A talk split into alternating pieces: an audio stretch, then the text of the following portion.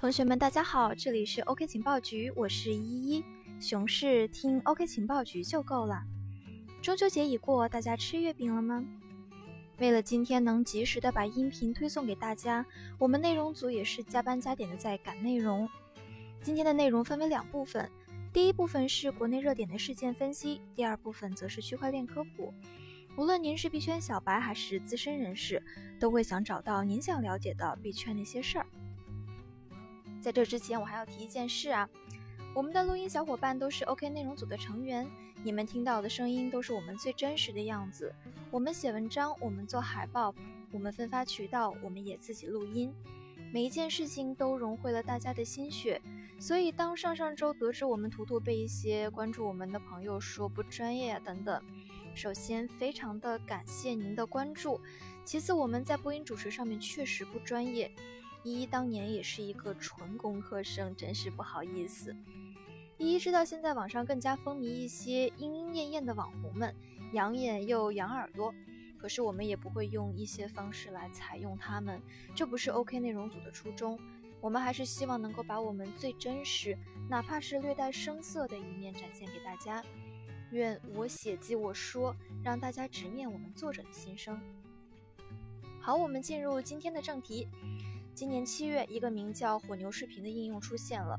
如果说这只是一个新出现的短视频应用，那就也没什么大惊小怪的，估计也拼不过抖音、快手这种第一梯队的短视频应用。事实上，火牛视频与抖音、快手之类的短短视频应用并没有什么太大的差异，但是它的高明之处就在于它披上了区块链的外衣，摇身一变就变成了智能视频社区。并且还喊出了“打赏即挖矿，挖矿即分红”的口号。他们说啊，我们不是三亿人都在使用的 APP，但我们是区块链界的 YouTube 加抖音呀。我们先来感受一下人家的宣传文案哈：一家人看火牛可以赚全家水费，亲戚都看水牛可以赚全家水电费。一日注册，每日每月都可以分红，现在注册就是公司的原始股东。掐指一算，水费、水电费最少也有几十块的分红，哎呦，这就不错喽。那么怎么赚这个分红呢？很简单，一句话讲啊，就是秉承着区块链 token 的理念，在共识机制下，你对整个社区生态贡献做出贡献了，你就有分红。基本上目前的社区也好啊，区块链游戏也好啊，都是这么玩的。火牛视频呢也是一样，你只要能够发布视频、分享视频、点赞、邀请好友或者直接充值打赏，就可以得到一定数量的 token，名字叫做火钻。当然了，token 的总量是恒定并且逐年递减的。而看到现在这个趋势，哪里是逐年递减，简直就是逐天递减，我都不想吐槽它了。讲到这里，其实就是一种新瓶装旧酒的感觉嘛。区块链加产品、社区贡献、token 恒定。反正依依现在对这种套路的产品已经感到麻木了，毕竟天天都在看。如果只是新名头老玩法也就算了，不过 OK 情报局探得了一个惊天内幕。根据之前公布的白皮书，火钻并不是基于以太坊的 token，注意哦，它不是基于以太坊的 token，它属于一种平台积分，也就是说这是中心化的，这是可以随意变动的。火牛视频说白了。也就只不过是披着区块链的外衣而已。你既是村长，也是村支书，那你要我们村民怎么活嘛？好的，退一万步讲啊，管他什么外衣不外衣，毕竟闲着没事儿，我做个视频分享分享，顺便撸一撸 token，赚点水电费也是无伤大雅的。但是。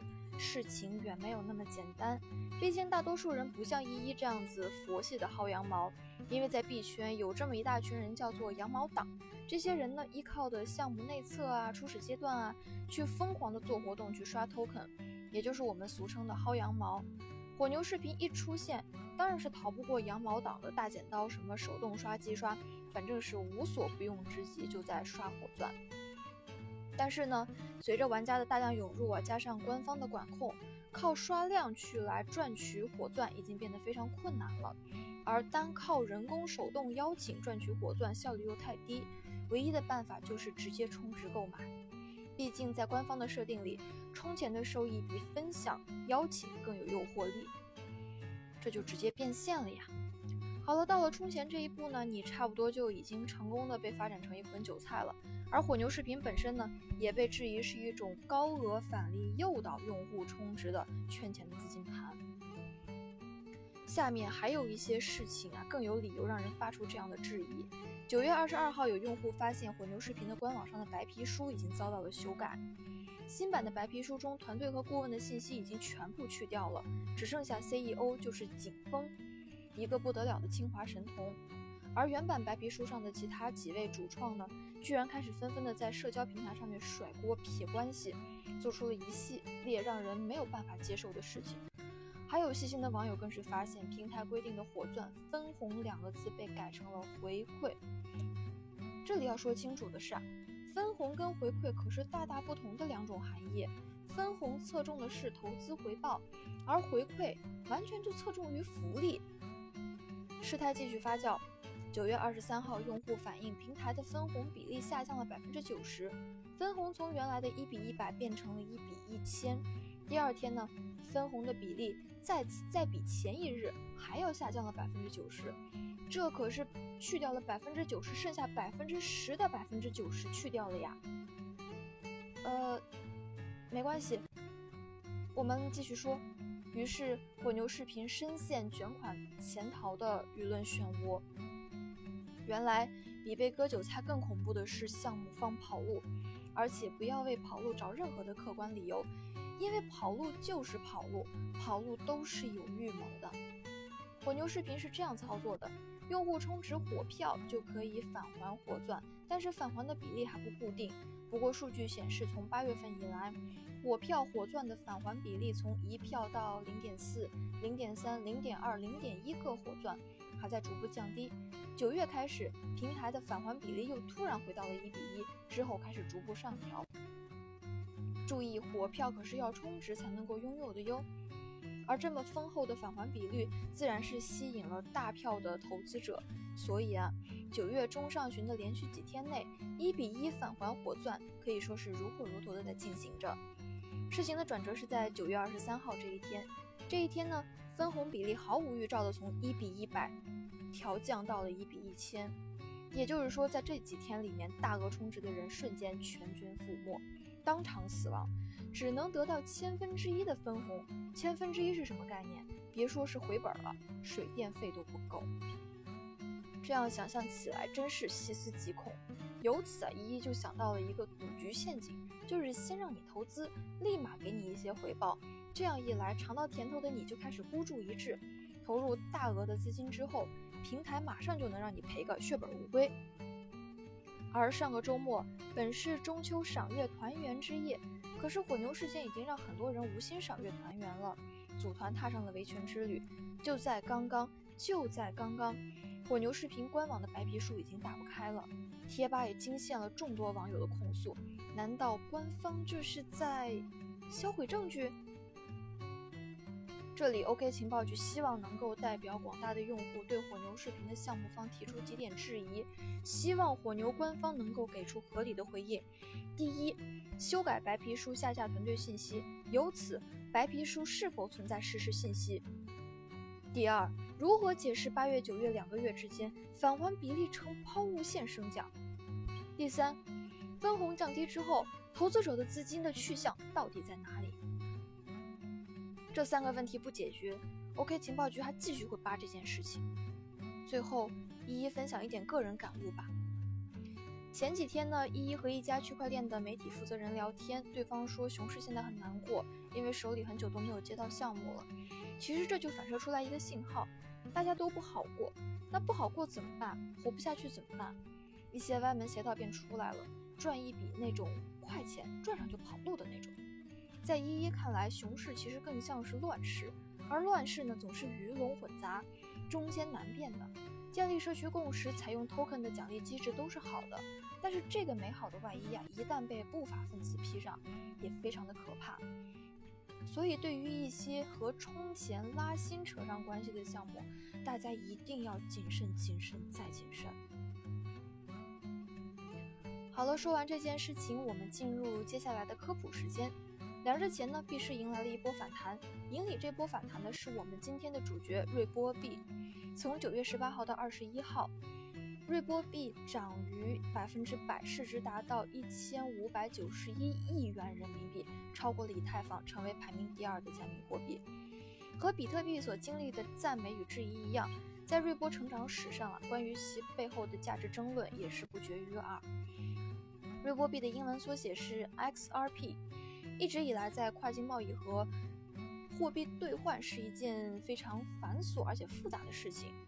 不同币种之间的兑换不仅要花费大量的时间，还要支付高额的费用，所以世界第一个开放的支付网络由此产生了。通过这个支付网络，可以任意的转账任意一种货币，包括美元、欧元、人民币，还有比特币，简便易行，而且还又快捷，交易确认能够在几秒内完成，交易费几乎为零。Ripple 是开放源码的点对点支付网络，它可以使你轻松、廉价并且安全的把你的金钱转到互联网上的任何一个人那里，无论他在世界的哪个地方。可是因为 Ripple 是 P2P 的软件。并没有任何个人、公司或者是官方的操作，所以大家呀都可以自由的创立一个 Ripple 账户。在 Ripple 网络发展的早期，其实用户一直都不是很多，仅流行于若干个孤立的小圈子。这个原因也是因为 Ripple 的协议，它的最初设计思路是基于熟人关系和信任链的。一个人想要使用 Ripple 进行网络汇款或者是借贷，前提条件是在网络中收款人与付款人必须相互认知是朋友，或者有共同朋友，否则无法在用户和其他用户之间建立信任链，转账就没有办法进行。这种状况随着 OpenCoin 的公司的成立得以改观。二零一二年呢，麦克卡勒伯在旧金山创立了 OpenCoin 公司，并且接受了 Ripple，组建了 Ripple Labs。开始搭建这个在他眼里代表着未来支付的平台。二零一三年，新版的 Ripple 网络引入了两个措施来解决孤立小圈子这样一个问题。第一个就是推出瑞波币 XRP，它作为 Ripple 网络的基础货币，就像比特币一样，可以在整个的 Ripple 系统中自由流通，而不必局限于熟人圈子。瑞波币是一个网络内工具，它有两个作用，一个是防止垃圾请求攻击。啊，我这里解释一下，由于 Ripple 协议具有的开源性，恶意攻击者可以造大量的垃圾项目，导致网络来瘫痪。为了避免这种情况发生，Ripple Labs 要求每个 Ripple 账户必须要有二十个瑞波币，每进行一次交易就会销毁十万分之一个瑞波币。这一费用其实对正常交易者来说，成本基本上可以忽略不计。但是对于恶意攻击质量海海量的虚假账户的交易者来说，所销毁的瑞波币会呈几何数级增长，成本将是非常巨大的。好，第二呢是作为桥梁货币，成为各种货币兑换之间的一个中间物。那还有一个解决孤立小圈子的方法呢，是引入网关系统。网关是 Ripple 网络中资金进出的大门，它就类似于现在的货币存取和兑换机构，允许人们把法定货币和虚拟货币注入或者是抽离 Ripple 网络，并且充当支付双方的桥梁，及作为陌生人之间的共同朋友，相当于 SWIFT 协议中的银行。这就使得瑞波币之外的转账可以在陌生人之间进行。也正是这两个措施，使得 Ripple 系统成为了一个全新的全球支付系统。它有巨大的潜力，颠覆未来支付的可能性，使其系统上的通用货币瑞波币也开始了它的飞天之旅。虽然对瑞波币有明确的落地场景和应用价值，但是对它的质疑其实也从未停止过。瑞波币的发行总量是一千亿，目前流通的呢只有三百九十亿。三位联合创始人所拥有的币啊，就已经达到了两百亿。这说什么呢？这说明啊，大部分的瑞波币持有在团队手里。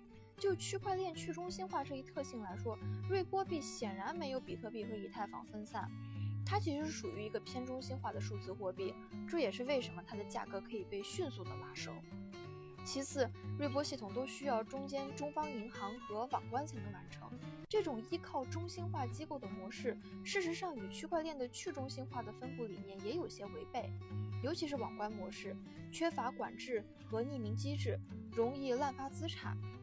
所以，瑞波现在主要是面向银行定制服务这个方向来发展，已经放弃了个人服务端。在与此同时，瑞波更偏重的是一个全球支付的网络协议，而不是一个区块链的公链平台。所以，对于基于瑞波网络开发区块链的应用，这样的支持是完全不够的。他希望让银行机构加入瑞波网络，来提升瑞波币的流动量，从而提提高瑞波币的稀缺性，也就提高了它的价值。换言之，瑞波币价值的高低与最终加入瑞波网络中的机构数量是强相关，但是与多少人去参与，或者是多少人持有这样一个数量，却是一个弱相关。那么长期看来，币价会随着 Ripple 协议的发展而慢慢显现出来。至于瑞波币能否延续万倍神话，还是瑞波的过河之桥啊？结果扑朔迷离。一一还是要建议大家理性投资，对其的价价值呢做出一个比较合理的判断。而且现在也确实是寒冬之际，希望大家做投资的时候更加要谨慎。好的，那么今天的节目就到这里了。熊市听 OK 情报局就够了。我是依依，我们下期再见哦。